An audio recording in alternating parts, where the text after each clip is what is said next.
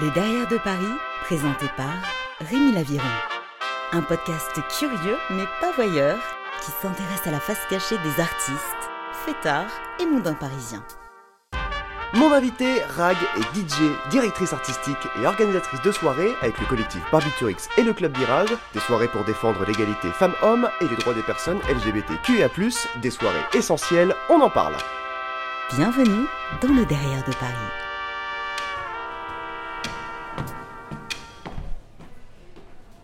Cher Rag, bonjour. Salut Rémi, comment vas-tu Ça va, ça va merveilleusement bien et toi Ça va, écoute, il fait chaud aujourd'hui, on est bien. N'est-ce pas? L'été arrive enfin, c'est un vrai bonheur. Merci beaucoup euh, d'avoir accepté euh, cette interview. On va mettre directement euh, le contexte. Tu es euh, DJ, programmatrice, organisatrice de soirées. On va enfin pouvoir euh, reparler dans ce podcast de soirées parisiennes. Je suis très heureux. Euh, alors il y a une petite spécificité aux soirées pour lesquelles tu collabores. Je pense au collectif Barbiturix ou à la soirée Wait for Me. Ce sont des soirées où les femmes sont à l'honneur, des soirées féministes pour des meufs lesbiennes, bi-trans. Est-ce que c'est bien ça? Oui, j'ai envie d'ajouter queer même, c'est pas mal. Ouais. Mm, mm. non, c'est euh, toutes, les, toutes, toutes les personnes qui se considèrent en tout cas comme, euh, euh, comme femmes ou comme personnes non binaires ou comme personnes queer, oui. À, à la base, c'était une soirée, une soirée lesbienne qui a été créée en, en 2004. Euh, qui a- voilà, c'est un collectif en tout cas qui a été créé en 2004 et la, la What For Me est arrivée un petit peu plus tard en 2008. Et c'est une soirée qui à l'époque en tout cas se voulait lesbienne. ouverte et c'est vrai que maintenant les, les choses ont changé il y a beaucoup de, euh, de choses auxquelles euh, il faut, dont il faut parler, qu'il faut mettre en avant, et des personnalités à mettre en avant. Donc euh, voilà, on essaye d'être le plus inclusif possible. On va, en parler plus longuement hein, de ces soirées. Juste avant, je voulais m'intéresser à ton parcours. Euh, Rag, tu bossais comme salarié dans l'hôtellerie de luxe et tu étais assistante de direction au MK2 Bibliothèque. Mais alors, comment on passe de ces métiers aux soirées parisiennes? Non, Rémi, t'es bien renseigné, hein. incroyable, incroyable. Non, mais tu vois, c'est- ces métiers, ils se ressemblent finalement parce que euh, on accueille du public, on est quand même face à un public euh, quand même pas que de la culture, parce que bon, le Lutetia, c'est pas que ça, mais au Lutetia, tu as quand même affaire à une, une faune nocturne qui est quand même assez, euh, assez, euh, assez spéciale. Tu vois, je travaillais, je travaillais de nuit, donc voilà, l'hôtellerie l'hôtellerie de luxe, il faut quand même se plier à beaucoup de choses, mais il faut quand même avoir de l'aplomb, il faut avoir, euh, euh, savoir faire face à des, des situations qui sont un petit peu incongrues. Ça m'a beaucoup, euh, ça m'a beaucoup apporté, ça m'a beaucoup, ça a été hyper, hyper formateur pour, pour ensuite mes métiers dans de la nuit un petit peu plus queer. Et puis, bah, le MK2 Bibliothèque, c'était un cinéma, un grand cinéma où il faut accueillir presque 10 000 personnes par jour. Donc oui, ça t'apprend aussi justement à manager des équipes et aussi à devoir faire face à des, des, des clients parfois mécontents. Donc il faut, voilà, faut ça, c'est très formateur sur, sur ce sujet-là. Et puis aussi, euh, qu'est-ce que c'est que de gérer du public et un flux quand, quand tu, euh, voilà, quand arrives- il y a 10 000 personnes qui arrivent dans une, dans une journée, il faut savoir créer des files d'attente, il faut savoir parler au public, il faut savoir gérer ces publics-là. Donc euh, voilà, donc c'est pour moi c'est des métiers qui ont été hyper formateurs et qui sont finalement assez assez euh, concordants, on va dire, avec euh, le métier d'organisatrice de soirée. Donc, euh, pas de coïncidence, c'est quoi? Ça a été des rencontres qui t'ont amené à lancer ces soirées à... Oui, c'était des rencontres. Moi, j'avais déjà créé une soirée qui s'appelait la Was Gwinon. Donc voilà, on, est, on, adore les, les jeux de mots. Et euh, voilà, je, je faisais ma, ma place dans, dans, dans- dans- je faisais ma petite place dans, dans ce milieu. Voilà, c'était vraiment une férue de musique électronique. et J'avais envie de vraiment de, de percer en tant que DJ. C'est vraiment quelque chose qui me faisait très, euh, qui me tenait beaucoup à cœur. Et voilà, les choses ont, ont pris de plus en plus d'ampleur. Et euh, les filles de Barbiturix à l'époque euh, ont fait appel à moi. Et après, j'ai pris le train en route. Euh, les filles sont allées. euh, voilà, sont partis dans d'autres aventures et moi je suis restée. Et du coup, j'ai mis en place cette euh, fa- fameuse euh, What For Me et, et ces soirées-là. Production toute faite, euh, tu es DJ. Euh, tu touches, toi, à tout style de musique ou tu te concentres sur un genre musical particulier quand tu mixes? Alors, tout style de musique, non. Euh, ensuite, je suis très, euh, va- je peux être très euh, souple sur l'électro, mais c'est vrai que j'aime bien tout ce qui est dark disco, in- indie dance, voilà. La- J'appelle ça de la low techno, c'est de la techno mais qui tabasse pas très fort, c'est-à-dire que c'est voilà, on est entre le 120 125 BPM. Donc j'aime bien les sons qui sont bien un peu psychés et j'aime bien emporter les gens. J'ai pas forcément envie de leur donner tout de suite, voilà, j'aime bien les faire monter, tu vois, c'est un petit peu comme le cul, tu vois. Tu les fais monter, monter, monter jusqu'à la jouissance et ça peut durer 2-3 heures comme ça. Mm. J'adore tes métaphores, hein, je tenais à te le dire. Euh, du coup, c'est quoi pour toi un bon DJ Un bon DJ. J'ai pas envie de vous reprendre les paroles de, de Laurent Garnier qui, qui donnait un petit peu des leçons. Je sais pas si tu as vu ça passer en disant mais c'est une hérésie de, de, de préparer ses sets. euh, il était là et il- bon, j'ai j'ai pas envie d'avoir ces paroles-là. Un bon DJ ou une bonne DJ, c'est euh, quelqu'un qui écoute son public et quelqu'un qui fait découvrir des choses à son public. Je pense qu'il faut, c'est important d'avoir sa touche personnelle. Après, il faut passer par plein de choses pour découvrir sa touche personnelle et il faut écouter le public surtout. Il euh, faut être attentif à ça et il euh, faut lui faire plaisir, savoir se faire plaisir et aussi ne pas hésiter à prendre des risques. Et il faut avoir la tête solide et la tête sur les épaules quand même parce que c'est un métier qui est difficile, particulièrement pour les femmes. Il faut faire sa place et puis il faut faut pas se laisser impressionner. Il faut y aller. Parce qu'on essaie de t'impressionner, toi on a essayé de t'impressionner en tant que DJ. Euh, ah oui, alors je préfère le mot DJ que DJ. je l'ai tenté, je savais. non, tu vois, ouais.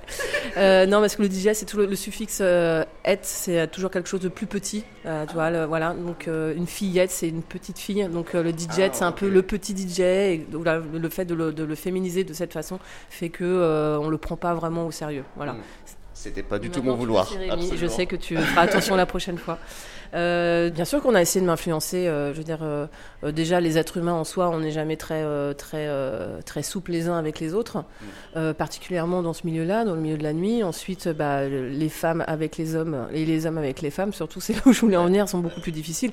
Là encore, il n'y a pas si longtemps, même avec mes 20 ans d'expérience, on a encore des accrochages avec certaines directions de clubs qui veulent pas se plier à certaines choses et qui ne supportent pas, je pense, que d'avoir la parole d'une femme un petit peu qui veut leur apprendre leur métier et leur, leur dire, en tout cas les remettre à leur place sur, certaines choses. Euh, nous, c'est ce qu'on essaye de faire avec Barbituric, c'est justement de un peu euh, euh, bouger les choses, essayer de, faire les choses mieux pour une communauté, la, notre communauté, la communauté queer, la communauté lesbienne, la communauté féminine. on a envie qu'elle soit entre de bonnes mains, et pour qu'elle soit entre de bonnes mains, bah, il, faut, voilà, il faut un petit peu bouger les choses, et, et oui, c'est encore, c'est encore le cas. Mais ça se passe pas toujours très bien pour ceux qui essayent de me tenir tête, en tout cas. Bah, oh. Je pensais pas que tu vois, c'était euh, encore autant d'actualité, hein, franchement. Euh, on va y retourner, on y retourne dans ces soirées où on peut te retrouver. Depuis 2012, tu co-organises la Wait for Me. Libé parle d'un sanctuaire festif et électronique bimensuel rare et donc essentiel pour la visibilité des meufs gwyn, bi ou trans. Est-ce qu'on est bon?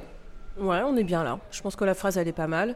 Euh, j'ai envie d'ajouter que c'est quand même oui, un espace safe, mais c'est aussi une, fête. C'est-à-dire que là, on, parle beaucoup de la dimension politique de la What for Me, mais euh, j'aime bien aussi parler de la dimension de fête et savoir que euh, les lesbiennes et les queers sont vraiment des gros gros, gros fêtards et, fêtards et fêtardes. Et euh, je trouve que les, euh, ces soirées-là sont essentielles. Elles sont fragiles et il faut les préserver. Et, je trouve que c'est des fêtes qui sont les plus alternatives, les plus créatives, mm. les plus safe et tout ça. Donc, euh, ouais.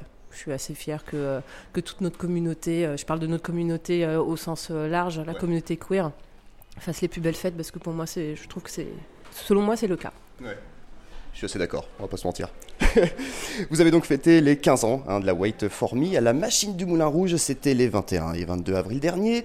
Vous avez réuni près de 2000 personnes, euh, mais alors comment ça a commencé cette aventure Wait For Me? Elle a commencé au nouveau casino. C'était la suite d'une soirée qui existait déjà qui s'appelait la Clitoris, qui avait lieu à la Flèche d'Or. On adore les jeux de mots. On adore les jeux de mots. Et voilà, et là c'était un format un peu plus club euh, qu'on avait envie de, proposer, parce que la Clitoris c'était un format qui était gratuit le vendredi, c'était, on ouvrait dès 18h, il y avait des concerts, il y avait des marchés, ce genre de choses. Là, on voulait faire un petit peu plus de clubbing, vraiment, euh, voilà, des, DJ, euh, du live, des, choses assez fortes avec du son fort. Donc, on a commencé au, nouveau casino, et après, on s'est, on s'est déporté à la machine parce que le nouveau casino devenait un petit peu à l'étroit le, devenait un petit peu à l'étroit pour nous. Et, voilà, et depuis maintenant, euh, ouais, presque 10 ans, on a la machine et c'est un réel bonheur de travailler avec cette salle. Est-ce que c'est une soirée où tout le monde peut venir Est-ce que c'est une soirée où je peux aller, moi aussi?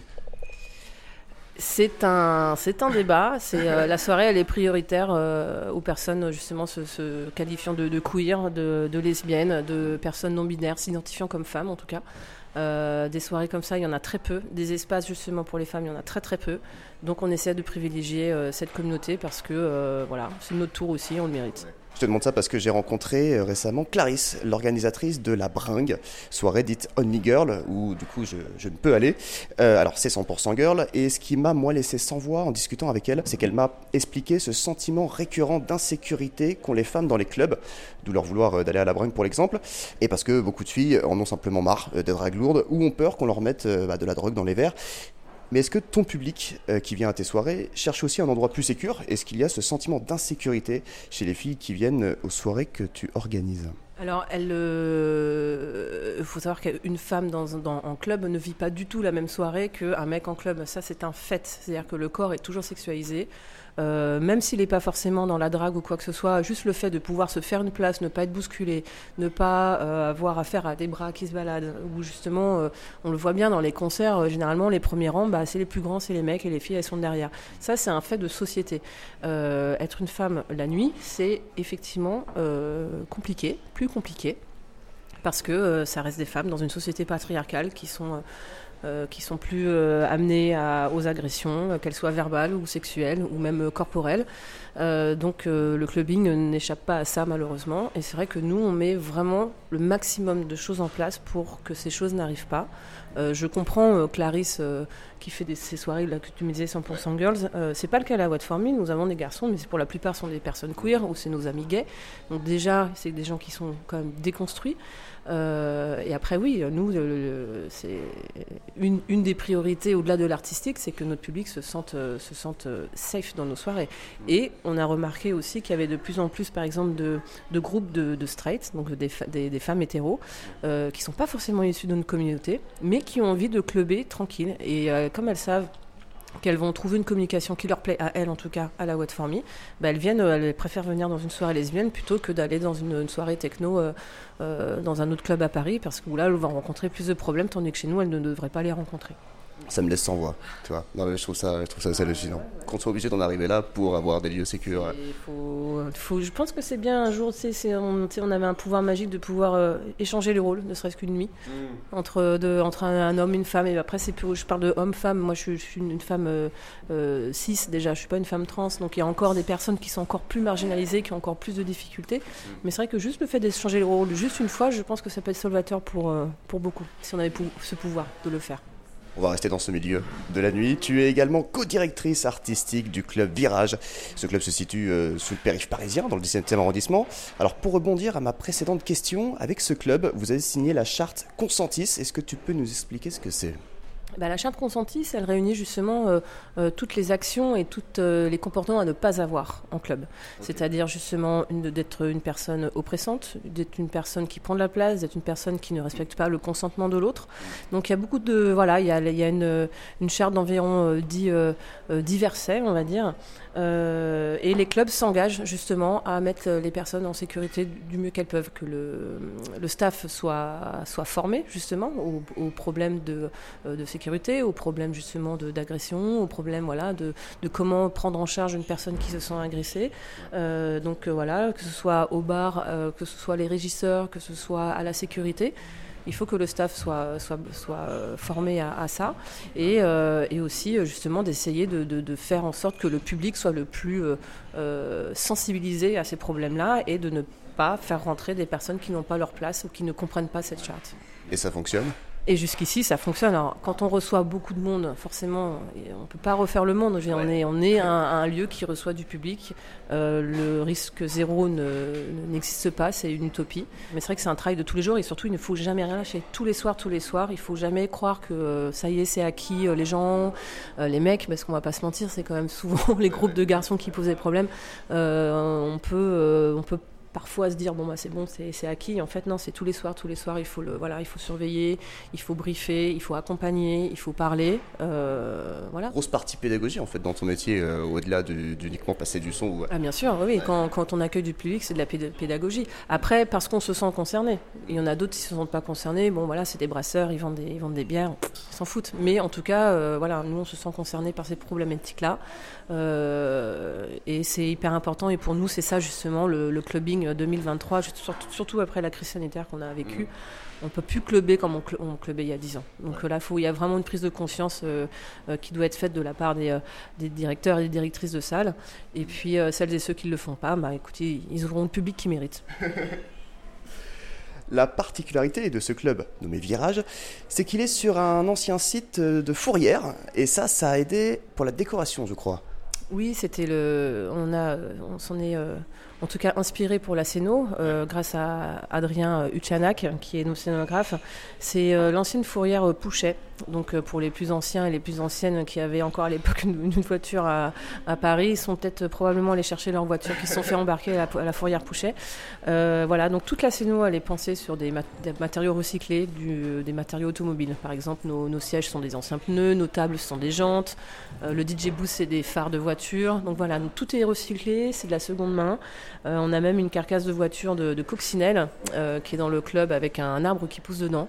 Donc voilà, c'est pour essayer de de faire euh, quelque chose un peu de post-apocalyptique et de que la nature reprenne un petit peu ses droits justement sur le monde un petit peu béton euh, qu'on a créé, justement d'essayer de recréer euh, quelque chose de plus naturel et, voilà. C'est une vision du nouveau monde. C'est propre, c'est propre?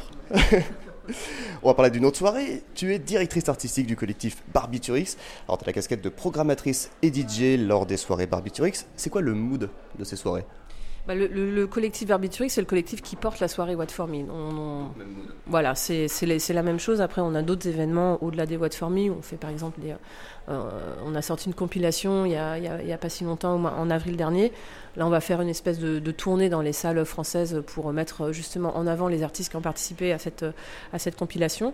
Et voilà, le collectif Arbitrix a aussi un site internet et euh, c'est euh, justement une, une, bande de queer et une bande de lesbiennes qui veulent faire un petit peu de, pop culture et des choses un peu plus sérieuses aussi et politiques et essayer de, de mettre son, petit grain pour un, un monde meilleur et plus féminin.